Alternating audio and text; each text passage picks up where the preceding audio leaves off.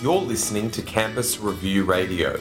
To register for our upcoming Higher Equity Summit, examining the various barriers to equality in higher education, visit campusreview.com.au and follow the links to Higher Equity Summit. Bluestocking Week was actually something that the National Union of Students did back in the 90s, and it sort of fell away after the Howard government actually legislated away student unions um, being able to collect fees. And that, so a few years ago, we were actually talking to our Women's Action Committee and said, look, we are having a real difficulty finding space to talk about gender equity and women's issues within the universities. Um, we have gender equity policies, we have a whole lot of stuff that looks good, but things don't seem to be getting any better. We seem to be stalling and getting promotions for women. There's, the students are talking a lot about the lack of safety on campus, and to people like myself who'd been students like in the 70s and 80s, we're saying things seem to be going backwards, and we don't seem to have spaces to talk about it. And that was what the students did with Bluestocking Week. Let's try and bring it back. So we talked to the NUS who are having exactly the same conversation. So that's where it came from about what it was about and is about is trying to carve out some space to put the, all, the, all of these issues, whether it's about safety on campus or, of course, the broader questions of violence against women, whether it's about women's careers advancing as staff, and getting back to talking about that fundamental issue that one of the biggest reasons for women's inequality is that we still have an incredibly gender segregated um, workforce in Australia, um, and which is reflected in what people study um, at university, and that's just not really shifting much. And why is that so in this country compared to other countries where there's been much more significant changes? These are the things we have to grapple with. Why is it still harder for women to have a career in the STEM disciplines? So that's that's what took us to the whole idea. Blue Stockings was a name that was given to the first generations of women, you know, like over a century ago, who were starting to fight their way into university places, uh, and which was a big battle. Um, and to some credit to Australia, is that our universities, though, were actually co-educational. Our, our university system started as a public system, and it was open to women. Um, but still, very few women, of course, are getting through high school qualifying to get into um, university, and so not dissimilarly to the women in other parts of the world. Um, they were few and they were seen as, uh, and there was still um, you know, a lot of sexism and there was still very much a view, and a view I have to say that persisted when I was at university and undergraduate in the 70s, of that women just aren't as capable or as smart as men and therefore shouldn't be in the classes. And yet, when women are in the classes, are in the courses, and do well, it's still seen as an aberration or you're a pioneer. And we still have a little bit of that hanging around as well.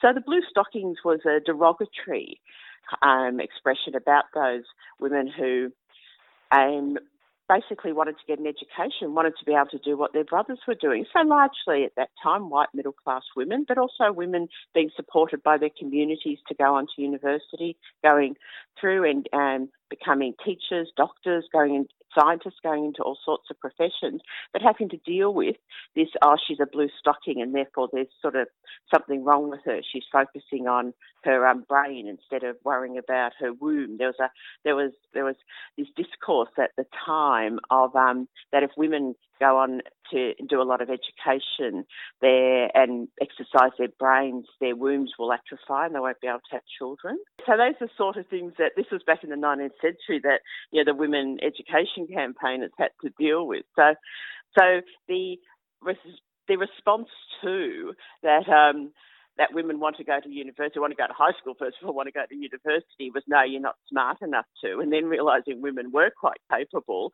was, oh, we're not going to let you in anyway to prove you are capable of doing it. So that's that's where the blue stocking expression started being used to put down these women, and women just, as has happened often with an expression used to um, criticise uh, have been adopted and, and yeah, proudly wave the flag of, um, okay, call us blue stockings, and if that means we're clever, ambitious young women, yeah, happy to have that tag. But it actually comes, the blue stocking expression is actually a lot older.